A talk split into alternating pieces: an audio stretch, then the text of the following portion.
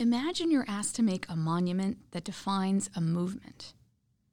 How do you tell a story through sculpture when the debate is ongoing, the voices are many, and the people involved don't always agree?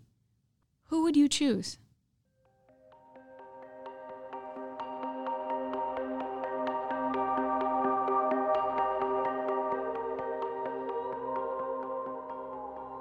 You're listening to Shaping History Women in Capitol Art, produced by the Capitol Visitor Center.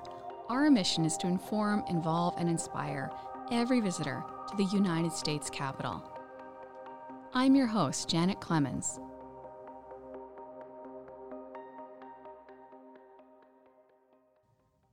Susan B. Anthony, Lucretia Mott, and Elizabeth Cady Stanton are the three women whose faces emerge from the portrait monument, sculpted by Adelaide Johnson and presented to the Capitol as a gift in 1921. The monument has been variously interpreted to represent the fractious nature surrounding the pursuit of women's suffrage, the unfinished work of equality, the multitude of unheard voices, or simply that historically these three stand unique and peerless. Whatever opinion the viewer may form, we know that the men and women who participated were divergent and at sometimes divided by the different types of equality they were aiming to achieve. To help us unpack this complicated history, I visited our neighbors at the Belmont Paul Women's Equality National Monument and spoke to park guide Susan Philpott. Susan, welcome to the podcast. Thank you for having me. Absolutely, and we're so close to the Capitol. I mean, we just walked over here from the Capitol Visitor Center, and it's like a six minute walk, maybe. Let's talk about where we are. So, can you tell us a little bit about Belmont Paul? Sure. So, for the last 90 years, this has been the headquarters for the National Woman's Party, founded by Alice Paul. Began in 1916 and is still here. I often introduce this as the place for troublemakers because they are known especially for their work fighting for the passage and ratification of the 19th Amendment. Although they continue to do work in the cause of women's equality and are still here, they don't cause that kind of trouble anymore, though. they now are an educational nonprofit, so nobody's getting arrested. Now they are caring for the collections that we see around us in the museum. I have to point out one of the quotes that's here on the wall from one of the National Women's Party members. It says, It's not merely a headquarters for our party that we plan, but an embassy for the women of the nation, a center of thought and activity and a vantage point from which they may keep Congress under perpetual observation. So they were very deliberate about making sure they put themselves here on Capitol Hill, right in the center of power, and kind of calling the government to account to make sure it was keeping the issue of women at the forefront. So let's talk about where we are specifically, because we're in proximity to a certain artwork. So we are standing here in the Hall of Portraits, which would have been the place that people entered the headquarters when Alice Paul herself was here. You would have entered from Constitution Avenue into this hallway that is adorned by many portraits and statues. And we actually have four statues that are up on pedestals here in the hallway. The one we're standing next to is a bust by Adelaide Johnson of one of the founding mothers of the American women's rights movement, Elizabeth Cady Stanton. And this would become one of the models for Adelaide Johnson's work that is in the Capitol, the Portrait Monument and it's a portrait bust, right? So head and shoulders, mm-hmm. and it's on a pedestal that makes it almost of a height with us, and it's maybe a, just a little bit bigger than life size. It looks like to me. And Elizabeth Cady Stanton has kind of a drapery around her shoulders, which looks a bit like a shawl, but also like a classical drapery a little bit to fit the sort of neoclassical look, right? And uh, she's got a very distinctive hairstyle. She's got these huge kind of curls, sort of horizontally back from her face, and then kind of a big curly bun sort of thing at the back. And my understanding is that Elizabeth Cady Stanton and her daughter, Harriet Stanton Blatch, who was a member of the National Women's Party, didn't particularly care for this depiction. They felt like her hair looked like a bunch of bananas. I mean, it doesn't look unlike a bunch of bananas, but I think they're pretty recognizable as curls. So you mentioned the portrait monument, which Adelaide Johnson crafted, which is in the Capitol currently. And this bust also by her, and I'm looking at the date on it, it's 1892. So this is made for the 1893 World's Fair, right? So Adelaide Johnson made a set of busts that were at the 1893 Columbian World Exposition. She started out planning to sculpt Susan B. Anthony, and then Susan B. Anthony suggested that she also needed to do Elizabeth Cady Stanton, who also sat for the work. And then they said, well, you can't have the story of women's rights without Lucretia Mott. And Lucretia Mott, by that point, had passed away. So Adelaide Johnson was used to doing her sculptures from life but she was able to do Lucretia Mott from a photograph. Mm. So there is a set that was at the Columbian Exposition. We believe that the ones we have are another set that she sculpted specifically for Alva Vanderbilt Belmont, who was the primary benefactor of Alice Paul's work in the National Women's Party. She's the Belmont. Right, the, the Belmont, Belmont and the Belmont Paul. And actually, as we stand here, she's directly opposite. There's a bust of her, um, a little bit different, a little bit taller, directly opposite. Yes, also sculpted by also Adelaide, by Adelaide Johnson. Look at yes. That. And you get a real sense of Alva's personality from the way Adelaide Johnson has depicted her in her bust. Not only is she elevated a little bit, but her drapery looks like it's kind of wind swept. She has her shoulder bared, and she really looks like the force of nature. Yeah, there's that motion and life to this. Uh, it's interesting with a portrait monument that you know, Elizabeth Cady Stanton and Susan B. Anthony would be together with Lucretia Mott, and you mentioned she had passed away. She's an earlier generation, right? I think the story of women's suffrage very much is a story of several successive generations, right? Can we go back sort of to the beginning, or where can we say the beginning is? Sure. So often, one significant moment, if not the beginning, is the Seneca Falls Convention in July 1848, organized by Elizabeth Cady Stanton and Lucretia Mott. Susan B. Anthony wouldn't join the movement for a few years after that. But it was bringing together reform minded people who'd been working on a lot of different causes. But for this convention, they were going to speak specifically about the issue of women's rights. And they drew up their mission statement, the Declaration of Sentiments, modeled on the Declaration of Independence, which boldly declared all men and women are created equal. Most of that document is a list of grievances, all the ways women were not treated equally, and it was a really long list in 1848. So they were talking about a number of different things women's position politically, socially, economically. So, groundbreaking things that all these reformers are on board with. But the one that got everybody a little stirred up was when Elizabeth Cady Stanton proposed the resolution that it is the duty of the women of this country to secure to themselves their sacred right to the elective franchise. So to be enfranchised is to have the right to vote, and another word for that is suffrage. And that was considered, even by these reformers, to be going too far. Yeah. Now you're getting ridiculous when you start to talk about women voting. And I think that's something that people don't necessarily realize about the suffrage movement is that when they sat down at Seneca Falls, they have this list of things. And like you said, social, economic, and political.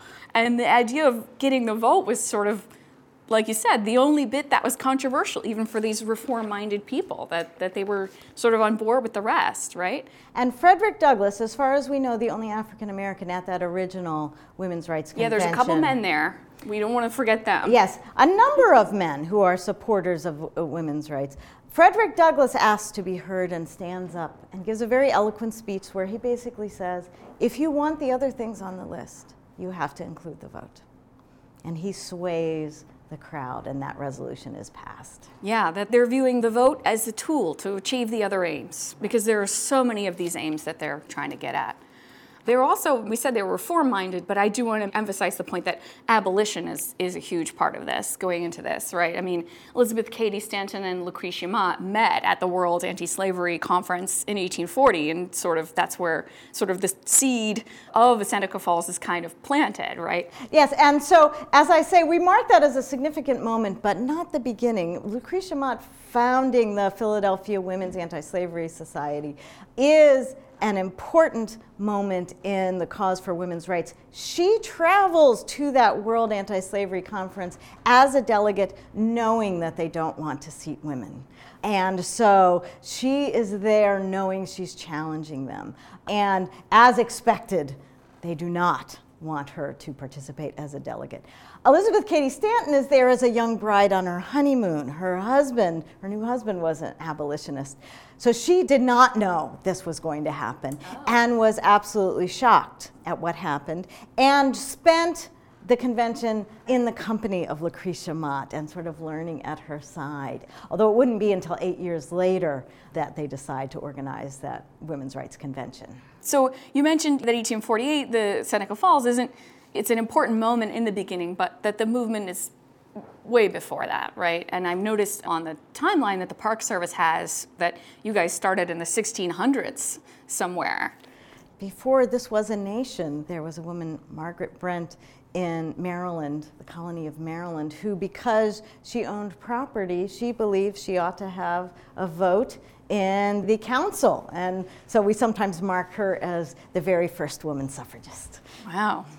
So we're talking about 1848, the beginning, Seneca Falls, and then what happens from there? What's the next moment? So the movement for women's rights involves working on lots of things on the list.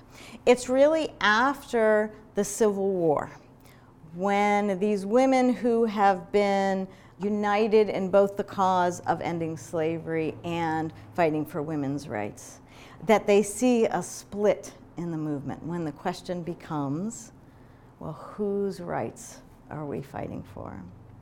There's a significant moment in Kansas when, in 1867, where they believe that Kansas is going to be the first place where both black men and all women will be enfranchised. And both ballot initiatives fail. Oh my gosh. And that is really the moment that the decision is made among these reformers that we're going to have to fight for one thing at a time. Mm-hmm. And that the first thing on the agenda is the enfranchisement of African American men. And for many women in the movement, including Elizabeth Cady Stanton and Susan B. Anthony, this feels like a betrayal. So they decide they are not going to work for the enfranchisement of black men. They are not going to support a new amendment to the Constitution, what becomes the 15th Amendment in 1870, that says that the right to vote cannot be denied or abridged based on race, color, or previous condition of servitude. Mm-hmm. And when they can't get the word sex in there, they decide not to support it at all. This causes not only a split in the movement, but a lot of bitter, angry, racist, ugly language from people like Elizabeth Cady Stanton and Susan B. Anthony. And so we have the movement splitting into two those who are fighting specifically only for the right of women to vote, and those who believe that any expansion of the franchise is a march towards equality. In 1890, as those original founders, those original workers for women's rights are getting older, the next generation wants to see that split mended. And so the groups come back together in 1890 and form the rather awkwardly named National American Women's Suffrage Association, NAWSA, or NAWSA for short this is kind of the next generation of suffragists coming together. Alva Belmont is one of those. Mm-hmm.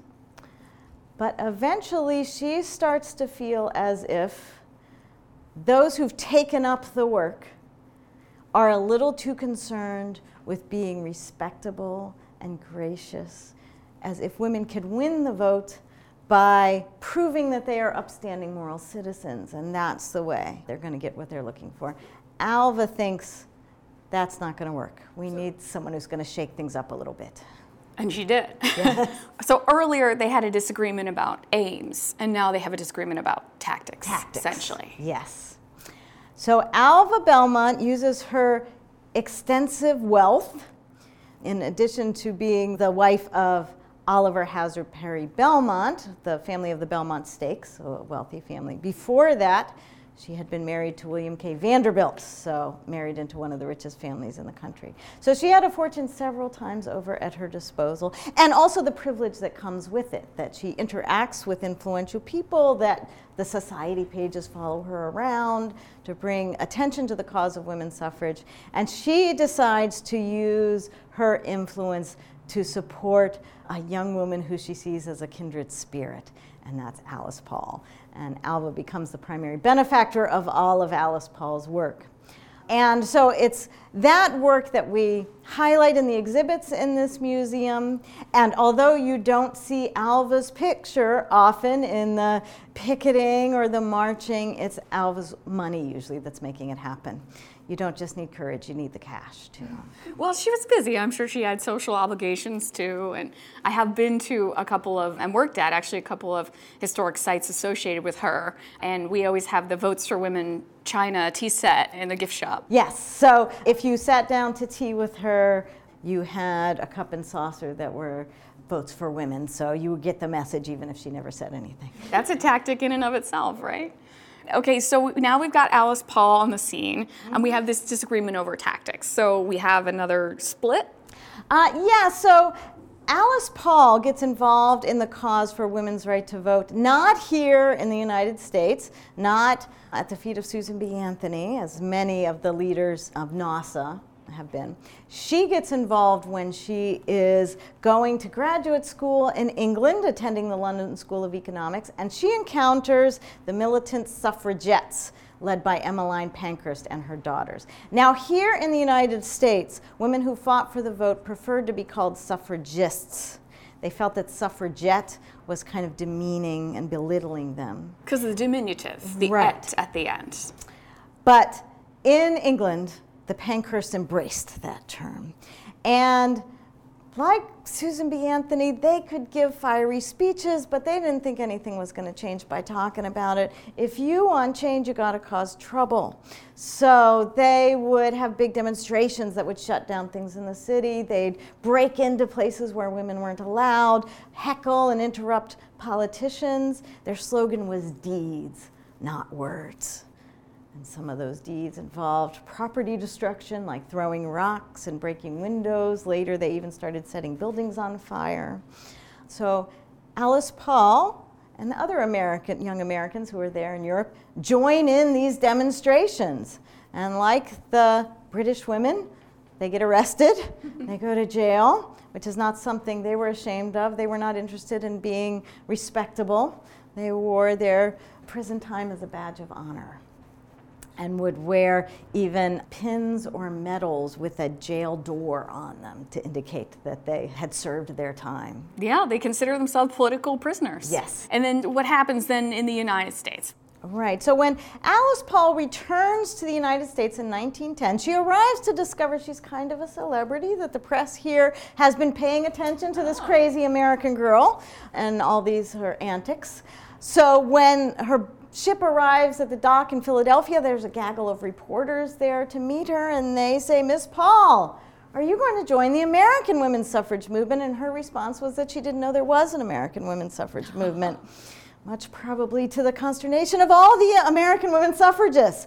There wasn't anything here that looked like what she had seen in Britain, but of course there was an extensive women's suffrage movement. By this point, NAWSA had annual conventions, they had chapters and affiliate organizations all around the country. They were working to win women the vote at the state level because it's actually states who decide who is eligible to vote.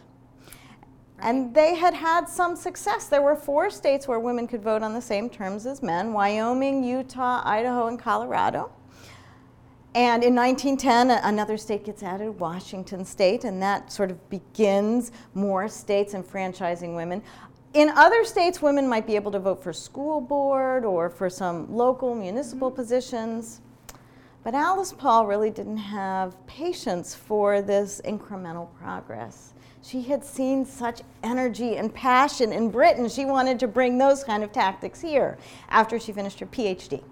So then she jumped into the women's suffrage movement here in the United States in 1912, and she convinces the NAWSA leadership that what they need to do is hold a women's march down Pennsylvania Avenue on the day before Woodrow Wilson's presidential inauguration, March 3rd, 1913.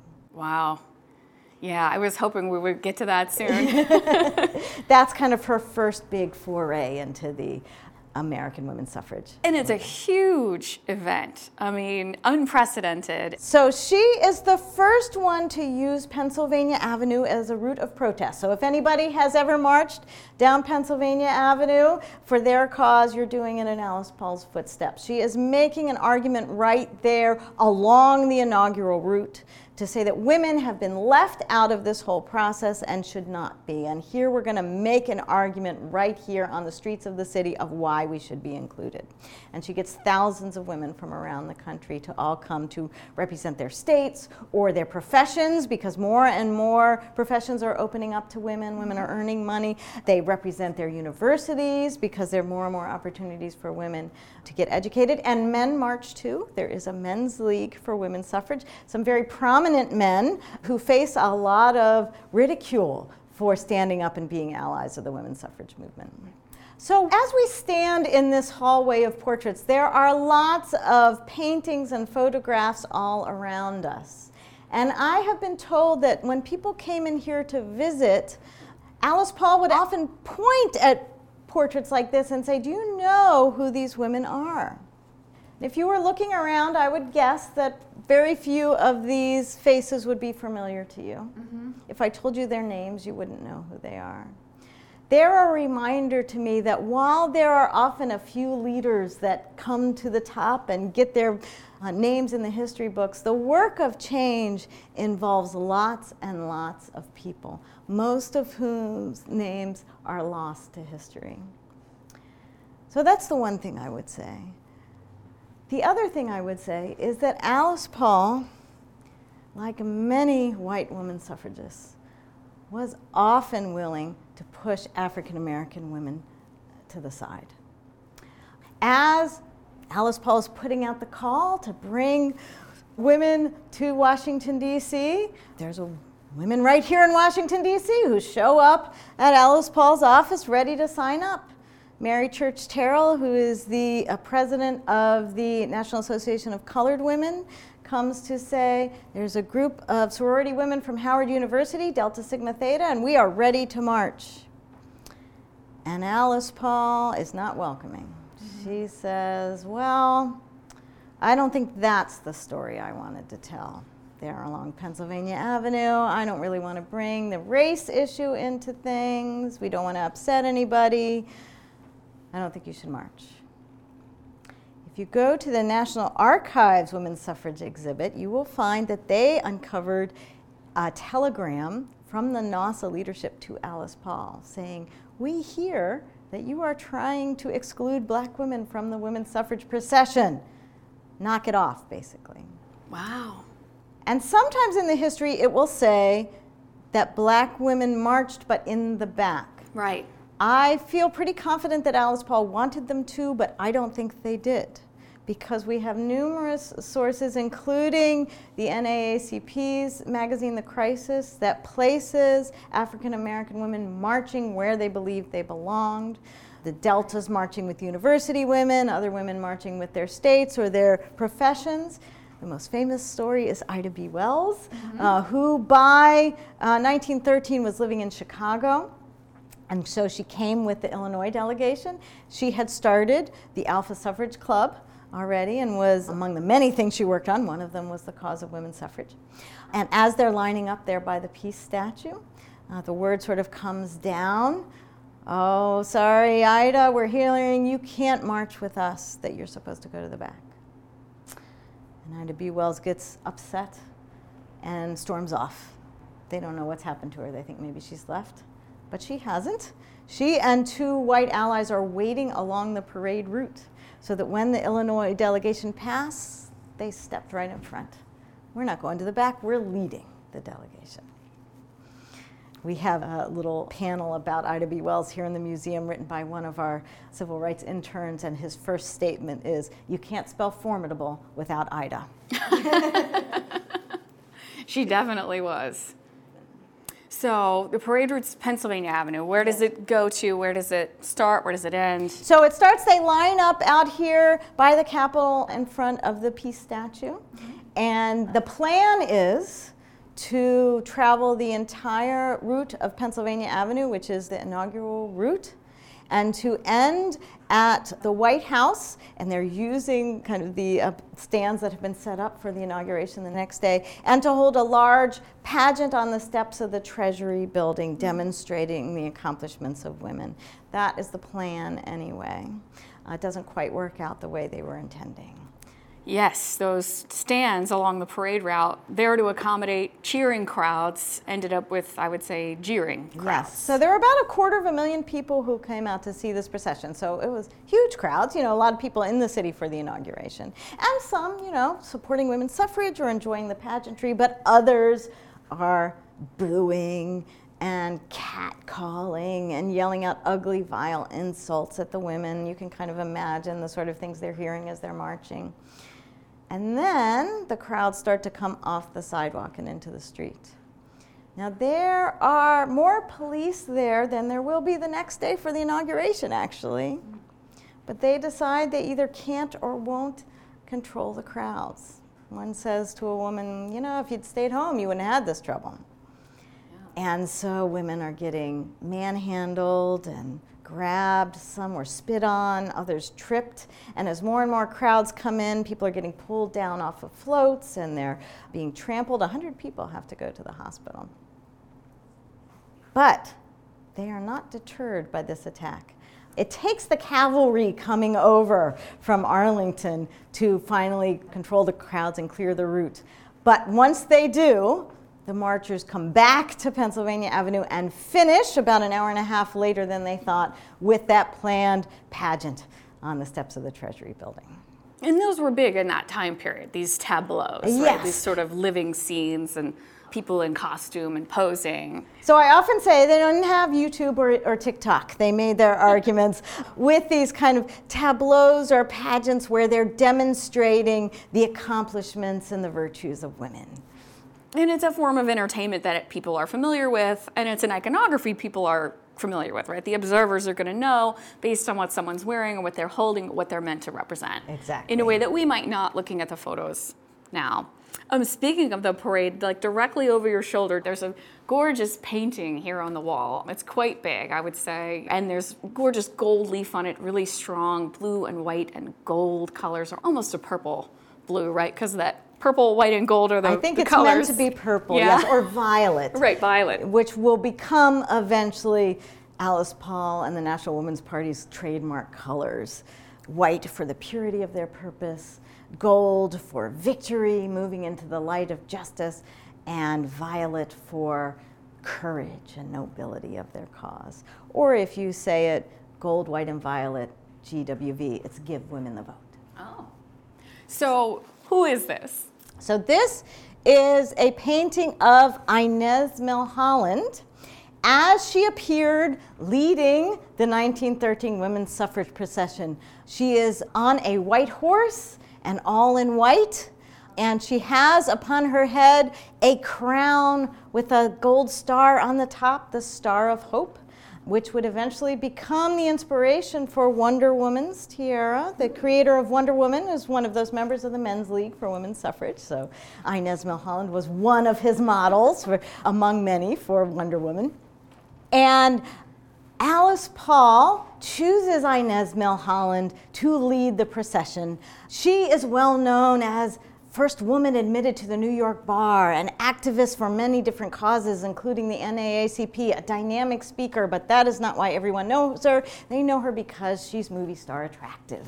she is known as the most beautiful suffragist. So Alice Paul puts her out front as the herald of the future to say, this is the new generation of suffragists. This is the new woman of the 20th century. This is what a feminist looks like. They did call themselves feminists. So that is part of the story that Alice Paul is telling there on Pennsylvania Avenue. Branding. You've got the color scheme, you've got the gorgeous spokesmodel. So they got the attention they wanted, right? Right. So the next day, the newspapers all around the country not really talking about Woodrow Wilson's inauguration. They're all talking about the women's suffrage procession. And then there are hearings in Congress. So the story keeps going. They're staying in the news cycle. They've got everybody's attention. And this is one of the things that really re energizes the women's suffrage movement in the United States, and particularly a new tactic. One of the floats, the first float everybody sees in this parade, is emblazoned with the words of what become known as the Great Demand. We demand an amendment to the Constitution of the United States, enfranchising the women of this country. So she's declaring forget about one state at a time, little by little. We want to change the US Constitution to ensure the vote for every woman. And she chose that language deliberately when she said, We demand. Respectable women are not supposed to demand things. She's trying to stir people up, and it works. And demand rather than request. I mean, this yeah, is. we're not petitioning, we're not requesting, we're not asking, yeah. This is an inherent right. Now, what does Alice Paul do next to bring this right to the front pages. So, fairly quickly, Alice Paul has kind of a falling out with the NAWSA leadership. They think she hasn't paid her dues and she's a little too, a little, doesn't really know her place. And what was she doing over there in England anyway? So she breaks away from NAWSA and forms an organization that's first called the Congressional Union for Women's Suffrage and eventually changes their name to the National Women's Party. They are always a very small part of the women's suffrage movement. NAWSA is much larger and mm-hmm. doing a lot of work winning women the vote one state at a time, actually. It's working. Of course, you don't get an amendment to the Constitution through one parade. It takes a lot of work, and most of it is the work that doesn't get you headlines lobbying and petitioning and phone calls and letter writing. They try in 1916 to get Woodrow Wilson thrown out of office they have sort of held Woodrow Wilson accountable mm-hmm. as the president and the leader of the country to get this amendment through. And Woodrow Wilson was not an ally. He said, You know, I'm very busy. This is not a priority for me. Don't you know there's a war going on in Europe? And by the way, voting is a states' rights issue. If you want to vote, go back to your states and ask. You can afford to wait. So, when they can't get him defeated in the 1916 election, they decide to take the battle right to Woodrow Wilson's doorstep, and that's when they begin to picket the White House. So they are the first ones to protest there, too. So if you have protested in Lafayette Square or seen anybody out there, it was the National Women's Party who started it. They showed up in January when it was really cold, took up positions at the White House gates, and stood there all day long without saying anything. They were known as the Silent Sentinels. They just held big banners with block lettering on it. Anybody walking by or taking a photo could read very clearly. And they often took Woodrow Wilson's words about democracy and liberty and turned them around on him. Mr. President, you say liberty is the fundamental demand of the human spirit. Mr. President, how long must women wait for liberty? And it's a case of divided loyalties, as there was during the Civil War, right? There were women who, and I think Elizabeth Cady Stanton wrote about feeling that she had to put energy behind the war effort and kind of back off from the cause a little bit. And so Alice Paul and the others are facing tremendous criticism for the act of criticizing the president while a war is going on. So they're criticized even before the U.S. enters World War I because, you know, respectable women don't stand on street corners. You're making a mockery of the cause. You're making us look ridiculous. But then when the U.S. enters World War I, now that really starts to get problematic. You know, who do these women think they are? Protesting a president during wartime. Isn't that treasonous, maybe? And Alice Paul's response is when men are denied justice, they go to war. This is our war, only we're fighting it with banners instead of guns. And so when they decide to continue picketing and kind of ratchet up the rhetoric on the banners, crowds start to gather and attack the women, throw things at them, scream at them, rip their banners down, which means the police have to break up violence in front of the White House during a war. And so they say, That's it, Alice Paul, you are causing too much trouble. No more picketing. You ladies show up here again and we're going to arrest you.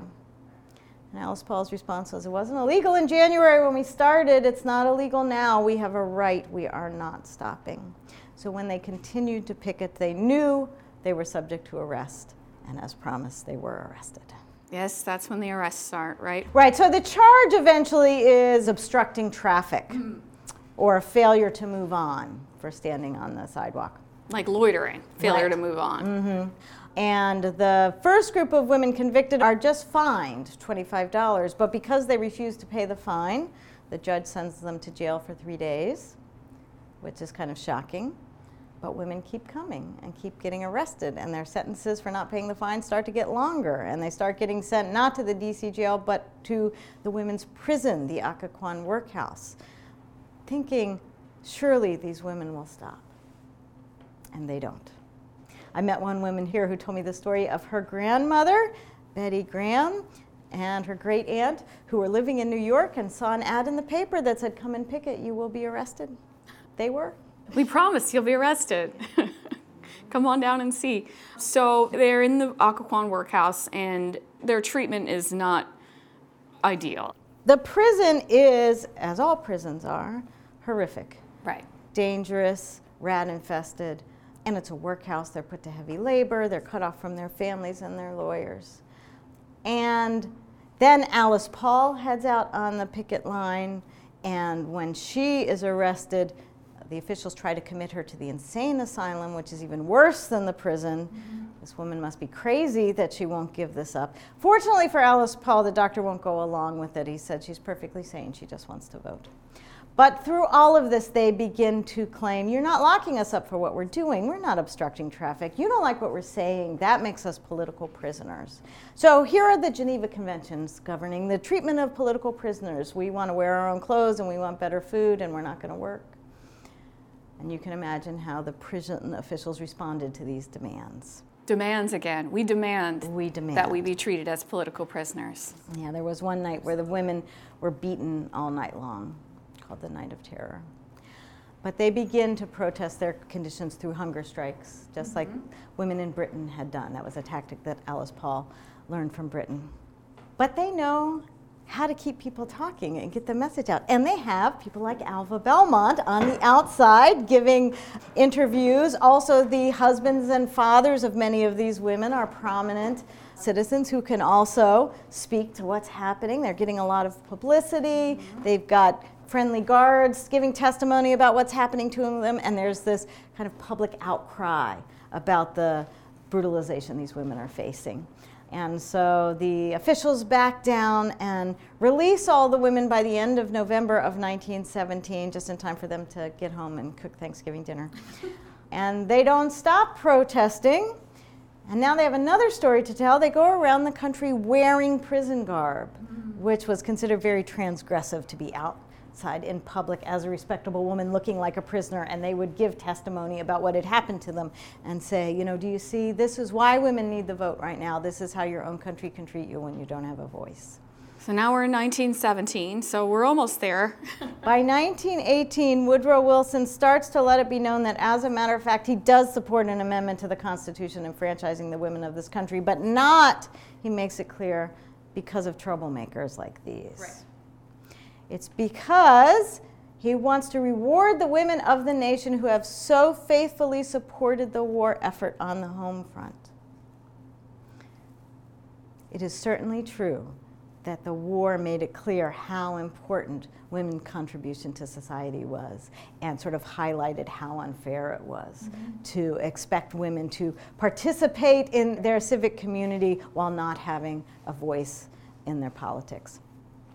Whatever the reason for Woodrow Wilson's change of heart, it turns out that Alice Paul's tactic of targeting the president was the right one, that his support is the thing that starts to get things moving through Congress. That and that a woman has been elected to Congress. yes, Jeannette Rankin. I was just thinking about her. So Jeannette Rankin, representing Montana, mm-hmm. which she sort of single-handedly won women the vote in Montana, and then they are elected her to Congress.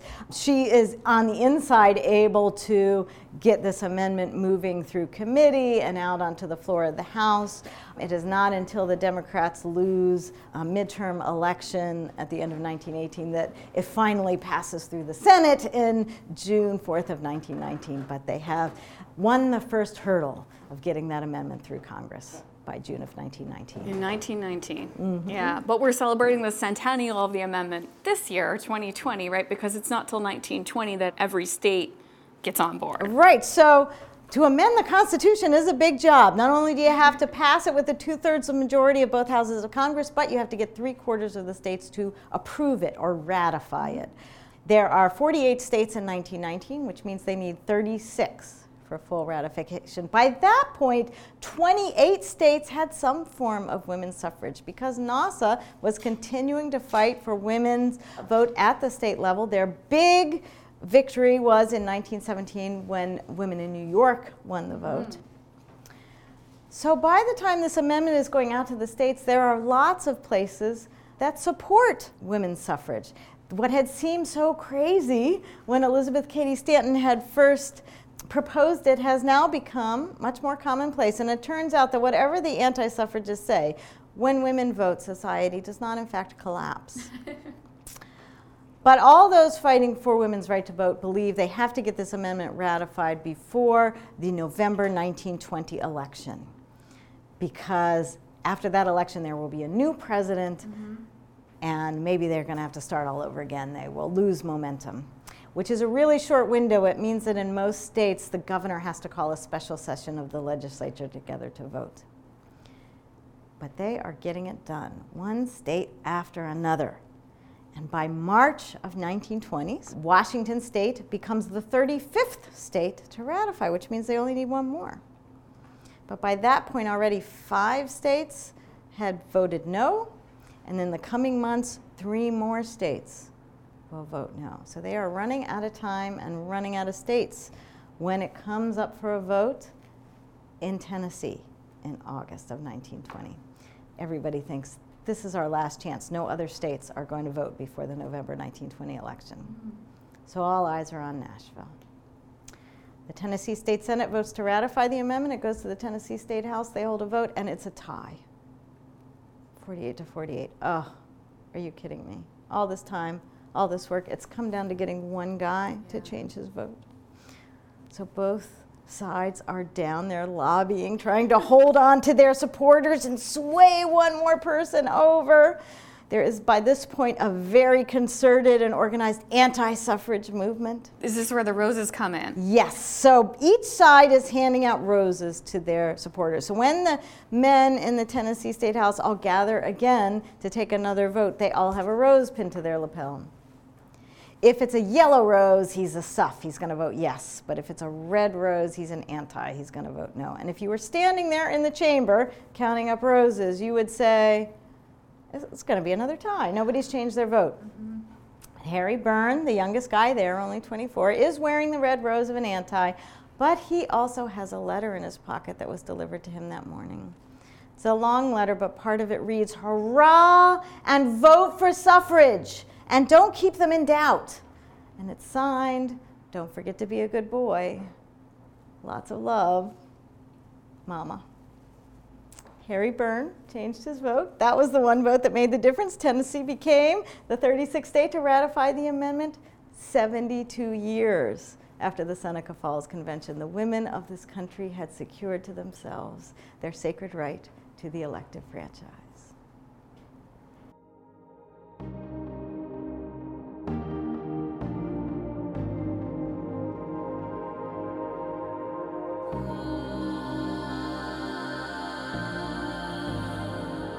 When the portrait monument arrived in 1921, it wasn't the first time women were featured in the art at the Capitol.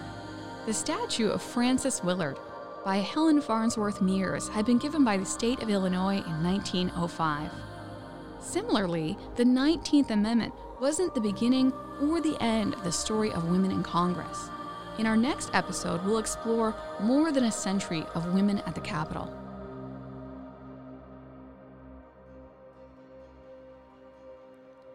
Thank you for listening to Shaping History Women in Capitol Art. For more information or to book a tour, please go to visitthecapitol.gov. The interviews included in this podcast represent the personal reflections and opinions of the interviewees and should not be considered as the official views or opinions of the U.S. Capitol Visitor Center, the Architect of the Capitol, or members of Congress.